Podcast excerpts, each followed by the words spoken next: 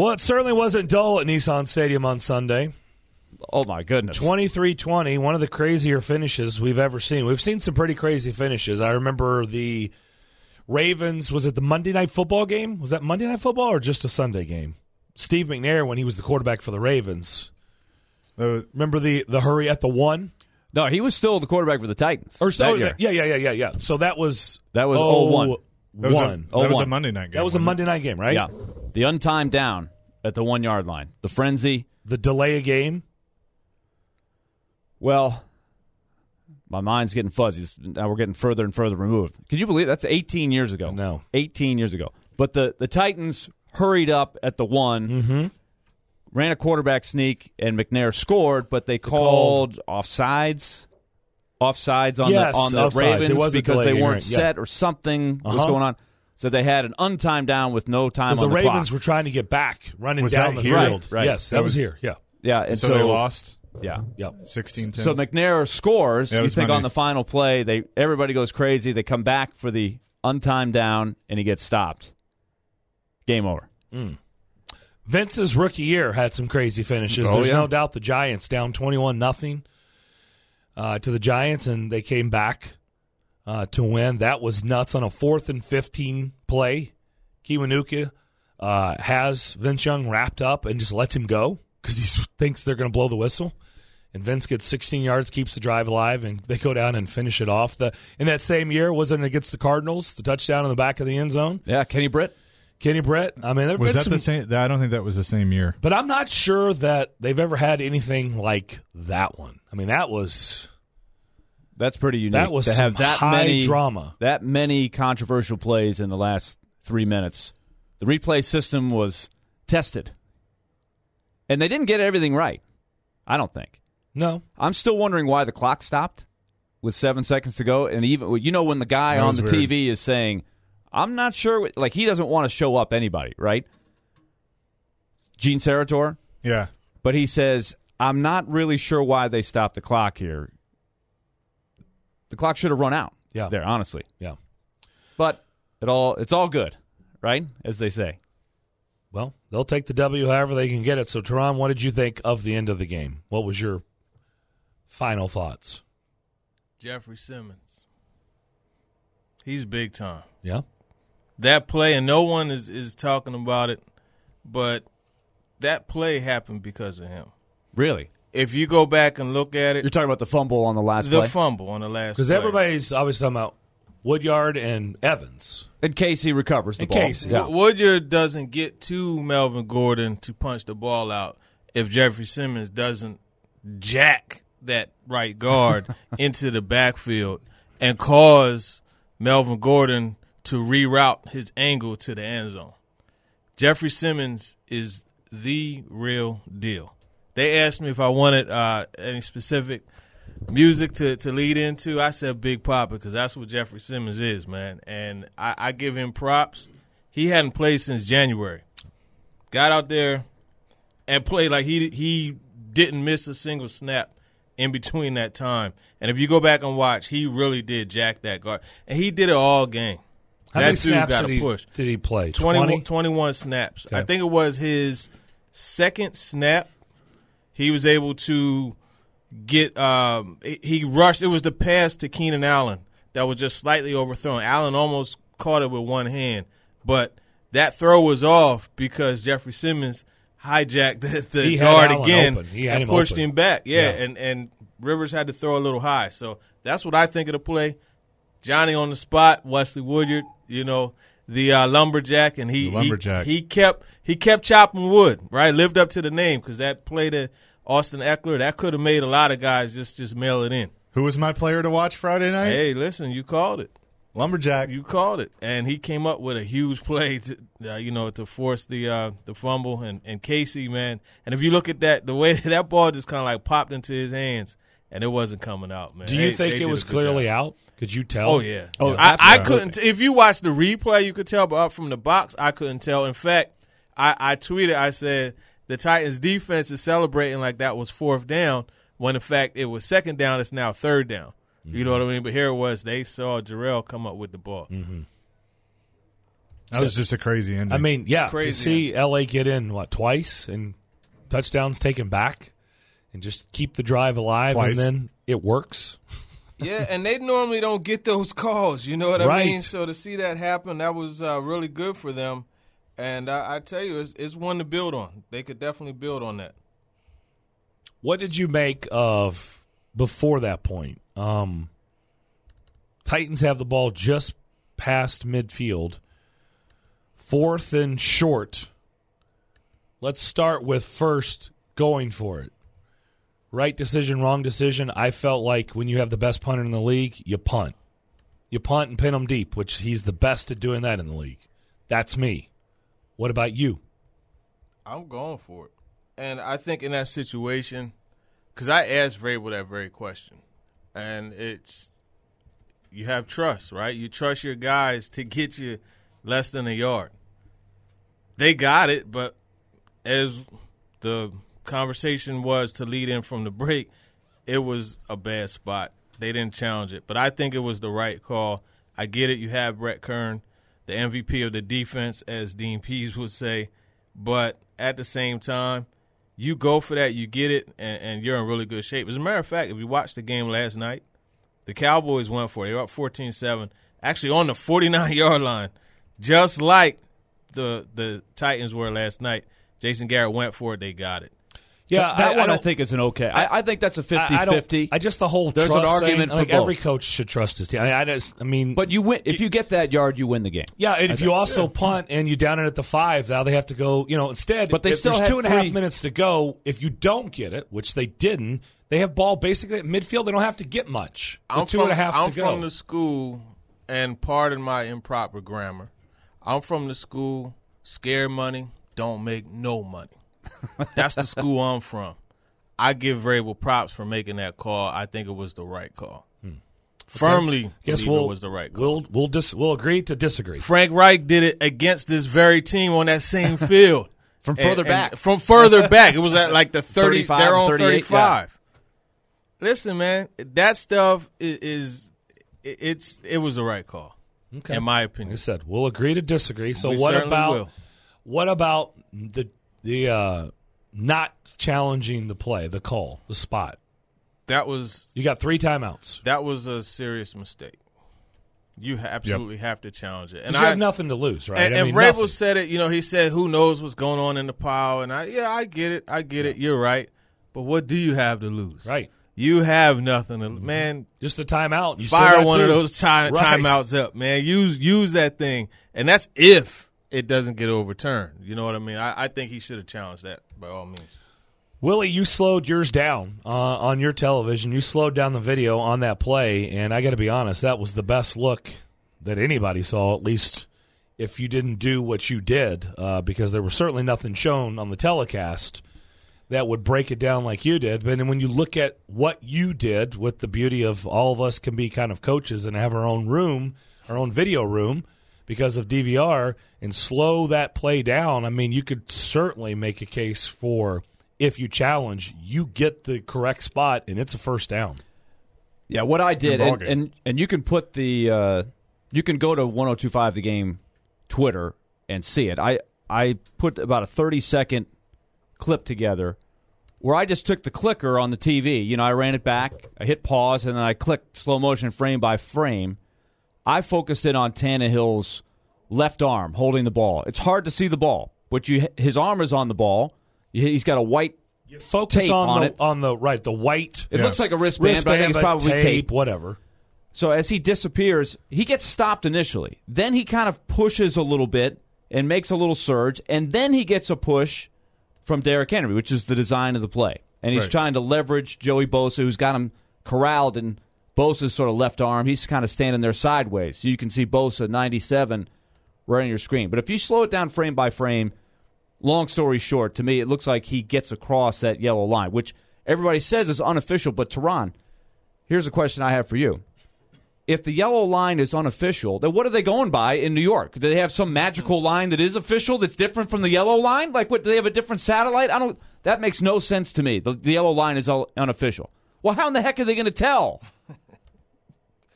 Right. Well, what else do they have to go by? Do they have something official in New York? They got some magical, magician up there that puts a real line on there? The ball has a chip in it. The ball, yeah. I mean, come on. The yellow line is what you go by. He's way past the yellow line. So this is my question. Forward to progress, to me, showed it was a first down. Well, yes, especially if – now, here's the other part, Teron, the ball, right? The ball sort of disappears once he goes behind Bosa, right? So you can't really see the ball. And I think that's Vrabel's – whoever is talking to Vrabel is saying, I don't know if we have a good look, right? He said that if he was, we didn't have a good look. But you didn't see the ball on Eckler when he's tumbling and backing into the goal line, which was called a touchdown on the field. But they overturned it, even though they never saw the ball, because you could see his backside hits the ground, his torso's still up in the air, and you can say, okay, the ball's not over. So I can't see the ball in Tannehill, but I know he's over that line. You can tell. On Eckler's one, you don't see the ball exactly, but it's very clear that the ball wasn't. I agree. So I don't know that I would use that comparison. But sometimes they say if you can't see the ball, then that was Vrabel's reasoning for not challenging. Yeah. And I think it goes back to what I mentioned that he said. You never know what's going on, what happens in that pile, right? And in order for it to be overturned, it has to be basically beyond a doubt. Well, I think you can see it beyond a doubt. So that is my question. Yeah. Is what is his system? You can't say beyond a doubt because you never see the ball. You can see other things of Tannehill, but you don't see the ball. So it would be, I don't think you can say without. No, I think if you slow it down the way, I do think there is a point where you can see the wristband before Henry even starts to push him, where he's on that yellow line. So anyway, the real question going forward is, we've talked about this almost every week with Vrabel. Who is the person who is in the video room telling him challenge or no challenge? Because he, after the game, he says something about, I was yelling at the official, how did we lose yardage? To me, that's got nothing to do with whether – he's got to be focused on challenge or not challenge. I think it definitely has a lot to do with – that guy has nothing to do with anything. Just challenge. Which guy has nothing to do with it? The official that he's yelling arguing with. The sideline sideline official that he was yelling at. He's sitting there. He's holding the challenge flag in his hand. And he's in a discussion with him. To me, he should be on the headset with his guy saying, do you have a look? Am I throwing this flag or not? I mean, a lot of time. Listen. It's not like common sense would tell the guy up there in the booth to look at the play. I mean, that's what's he looking at? Somebody doesn't have to tell you to drive on the road. You just drive. You know what I mean? That guy was, rest assured, he was, I think what it could have been him trying to buy time in order for the guy to look at it a little bit more. It could have been, but I think his decision not to challenge it was wrong, and I think he needs to not be as gun-shy with these challenges, right? I'll agree with you there, but I just don't know that, it was so proven that he got that yard that it was absolutely something that, he should have no doubt challenged. But at the same time, and I'm kind of talking out two sides of my mouth, he should have challenged it, though. Yeah, because you have three timeouts. Yeah. And losing the timeout is worth the chance that they overturn. It doesn't matter. Yeah. Right. It's 2.5 minutes to go. Even if you lose, okay, now you have two timeouts. With a 2-minute warning. Because if you're going to gamble and go for it on fourth down right there, which I don't disagree with that decision at that point. It's a worthy gamble, I think. Then why not continue the gamble and challenge? Excellent. Like I don't understand why you would. I mean, you've already gambled at this point, so double down and throw the challenge flag. Always double down. I agree. Double down. Not always. Double down. I think so. Well, I'm saying when it applies, you always. When it applies, yeah. All right, we'll come back more with Teron Davenport in studio with us, talking with TD, ESPN NFL Nation reporter for the Titans. We'll continue the discussion on the other side. ESPN 1025 The Game. Did you think maybe in that instance it might have been worth challenging? They're tough. And again, when we're watching the replay, the only thing that matters is the ball and the knee. Those piles are tough. Just in our conversations with the people that review them, they gotta be able to see a lot about to move the spot. And the more bodies in there, the harder it is for them to move the spot. Mike Vrabel. They were talking about what we were discussing in the last segment. Back here on Darren Donick and Chase. Darren McFarland, Willie Donick, Chase McCabe, Teron Davenport hanging out with us for a good while before he heads over to the facility. 12:30 press conference. And what you were talking about in the first segment with us, Teron, you showed me during the break. And you're right. I never focused on what Jeffrey Simmons did. Big Jeff, is that what they call him? Big Jeff? Big Jeff. What he did on that play. Obviously, I was focusing more on what Evans and Wesley were doing. And you're right. Because of him blowing up that play, it created the lane for them to come in and stuff Gordon and strip him. But I had not seen that until you showed me and then slowed it down.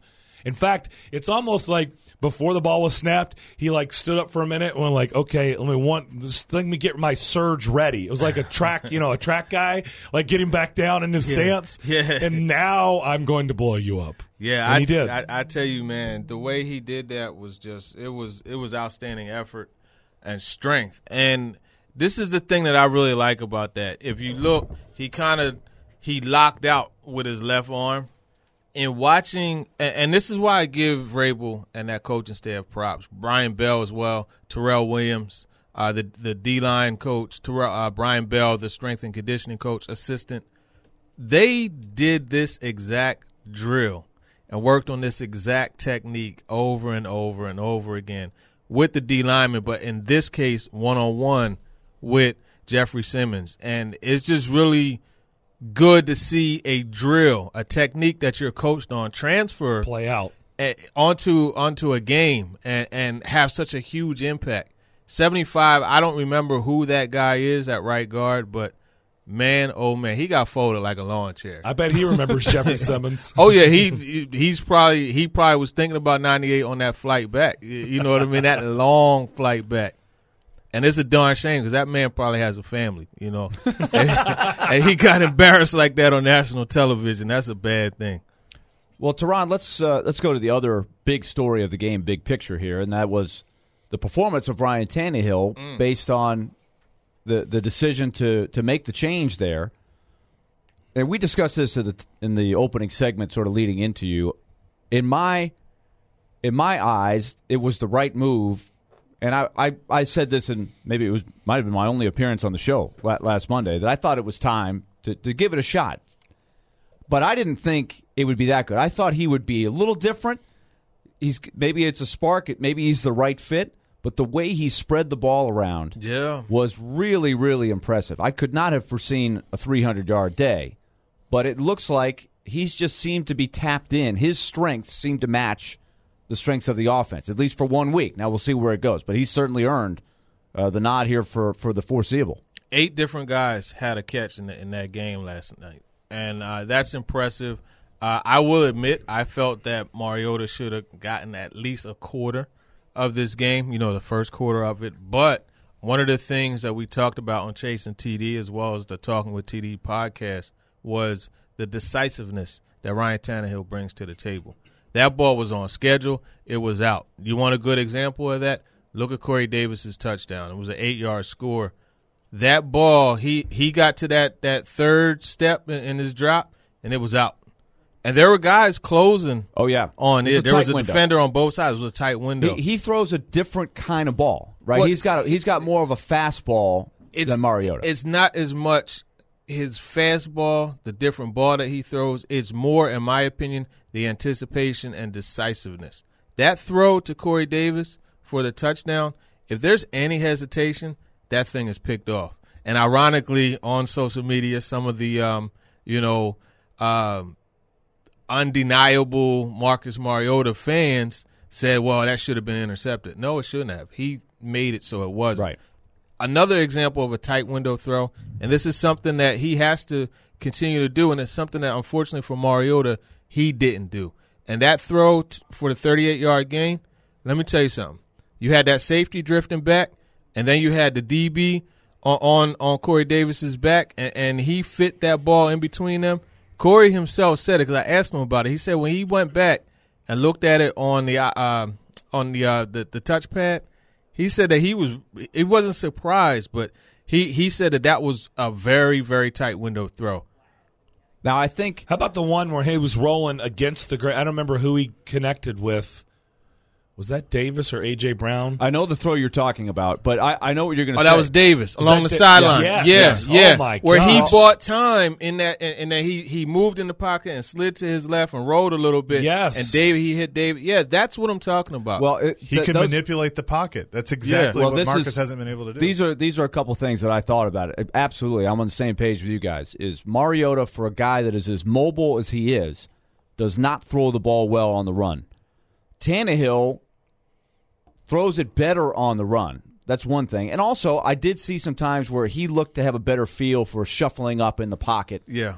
Now, let's also not make Ryan Tannehill out to be Roger Staubach. Nobody is. His flaws will come out over time, right? Yeah.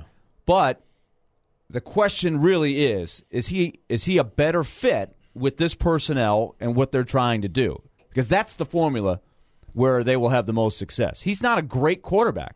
But if he's a better fit, then maybe that leads this team into greater things. Existing within the system. Right. And if you look, ESPN, they have a stat called pass block win rate, right?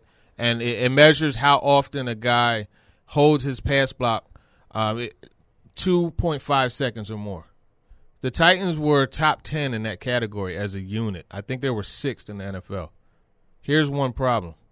Mariota was holding on to the ball 2.89 seconds, which is 9th longest in the NFL.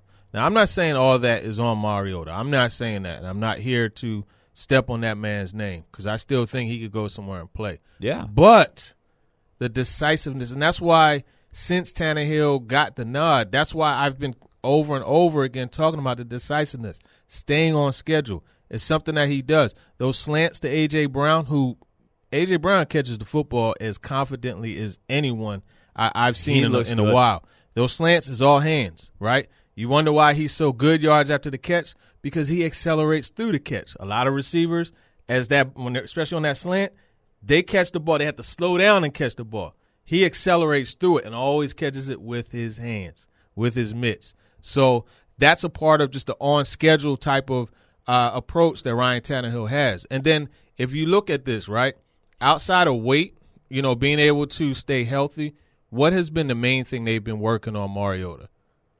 Footwork. Bingo. Yeah. Ryan Tannehill is a former wide receiver, a Division I wide receiver who was pretty good. You're not going to get to that point by not having sweet feet. Yeah. So that's an advantage that he has. All right, let's do this. I must have made a really good point, man. We're all deep thoughts. Let's do this. Let's step away. We'll come back, wrap up the first hour of Darren, Donick, and Chase next. We're back, Darren, Donick, and Chase. I was just looking. We were talking about, and this is weird to bring this up, but when I think Ice Baby now, he does all these flipping homes, right? He did all the shows. I don't know if he's still doing that show or not, but we were talking about the tornado that hit in Dallas and what it did to Tyler Sagan's house that's on the market. Luckily, they moved to their new home. I just saw another story. Ben Bishop's house got hit. And he was not going to be at practice this morning because his house got hit by a tornado. So, my goodness. Well, just glad everyone must have unfortunately touched down in some really nice neighborhoods in Dallas, right? Yeah, I was reading on that. But the good news, I feel like I see things where everybody's okay. But just wanted to pass that along. Teron Davenport, ESPN, is here with us talking with TD, the podcast Chasing TD Friday nights from 6 to 8. So I've heard you several times, even going back to Friday night, using on schedule, and that Ryan Tannehill was on schedule, and we saw that firsthand yesterday of going through his progressions. I also thought that Arthur Smith called a really good game. And I don't know if that was just that it matched up well with Tannehill, going back to what you were saying about the system, or if this whole thing, the benching of Mariota, kind of lit a fire under Arthur Smith as well. I think Arthur Smith has continued to call a good game. I think he had a good game this week. Last week, I questioned him for not taking shots. As we talked about, Devontae Harris, a guy that was signed in September, one-on-one coverage with Corey Brown, Corey Davis. I merged the two. That would be a pretty good receiver. Corey Davis and A.J. Brown. How high would that guy get drafted? Huh? Yeah, he'd be a top 5, that's for sure. But they didn't take shots last week with the safeties playing up. This week, I mean, even all the way down to the play design. You know, we talked about that slant with A.J. Brown. Well, the first one that they did, it was a perfectly designed play which allowed Corey Davis to set a natural pick. Davis did an excellent job of not getting called for pass interference. He just got in the way, and that led to a big gain. So, for me, I think Arthur Smith did an excellent job. You look at what he did with Derrick Henry. I mean, we're not talking about it, but they got on that DH22 train late in the game. And for the touchdown, I believe it was the touchdown, the way they were able to get him downhill, it was kind of like a toss, and he got downhill. And that's what you want to do, get him downhill in that alley. All that gets going, man. It's an awfully hard task to stop that when he's able to get going. A.J. Brown had a great block on that play, by the way. Yeah. He did a great job. I love the role definition of who got the ball when, how many times. That was exactly what we were all envisioning, right? So that's a great sign. Because my whole thing has been, I know that you drafted Corey Davis 5th overall. You want him to be your go-to guy. But you've upgraded the weapons on this team with Humphreys, A.J. Brown. You have to use them. And I thought that they did a really good job, and this is all on the quarterback, of spreading it around. Sure, would you like to have Corey Davis, lead the way by a lot? Sure, okay. But they spread it around, and I think that made this offense effective, plus the mixing in of Derrick Henry, who had 22 carries. They have a starting five. Each of them are capable of scoring 20 points. I love that. But you have two guys who can blow up and give you 40 points, to use a basketball reference, and that's A.J. Brown and Corey Davis. And even Tajay Sharp got involved. Beautiful catch in the back of the end zone, little toe tap in there. I Tajay toe tap, that's what we could call him. But I just think it was really good how he distributed the ball to everyone. And then you even look at Jonnu Smith, right? One of his early throws to Jonnu, I want to say it was the first offensive play of the game. It might have been the second, but in that first series, he threw that ball perfectly. Yeah. Hit his back shoulder or his front shoulder, to turn him away from the safety. That's excellent ball placement. That's confidence, and that really got him rolling. I did the kickoff show yesterday with Calvin, and Calvin's whole thing was he wanted to see them throwing on the first play rather than handing off to Derrick Henry, which is what they did. They threw. And then another thing that stood out to me was because Tannehill has been the backup and he's had time with some of the backup players and not the starters, you could tell he already had a rapport with somebody like Jonnu Smith. You mentioned Tajay Sharp, working him in. I thought that was going to be important because he didn't have a ton of time, with the starters because Mariota's been the guy. Yeah, that was definitely important. A.J. Brown, he always refers to the quarterback and receiver development as similar to developing a relationship with your girlfriend. And he says you have to spend time with her. And I said it before. And I'll say it again, they needed to speed date, and that's kind of what they did last week. And the timing really showed A.J. Brown and Tannehill on those slants. Now, the offensive line. I thought Taylor Lewan obviously played the best game that he's played since he's been back. No penalties, no bad days. They look good, and even dealing with injuries. I mean, You had Conklin get hurt. You had Davis get hurt. So They had a tough going with the injury standpoint, but only 2 sacks. And Jamil Douglas actually had a pretty nice block on one of Derrick Henry's runs. So those guys came in. Dennis Kelly did his job. But I tell you what, man, that darn Joey Bosa. He is tough. He's pretty good. Man, he's something to talk about. That dude was disruptive all game. And then even the effort that he plays with. I love the effort that he plays with. That 18-yard screen pass that Derrick Henry caught, it probably would have went longer, right? But Bosa, he was the guy who was sucked into pressuring the quarterback. He reversed field when he saw the screen and chased Henry down. Joey Bosa's a real deal. They had their hands full with him yesterday. Did they ever? Tyreekus, what's up? Hey, how you guys doing, man? I want to talk about Tannehill a little bit, man. It's really crazy that we actually got to see this guy play, man. I really think he's the next Titan quarterback to end this year with. But my question is this right here, man. A guy who's been playing with the Tennessee Titans for 5 years, who needs a new system just to try to figure out if it's the right system for him. This quarterback came in the game, ain't even played with the starters for longer than 2 weeks, and he just showed up. So my thing is, you guys think looking in the future we can actually see more out of Tannehill?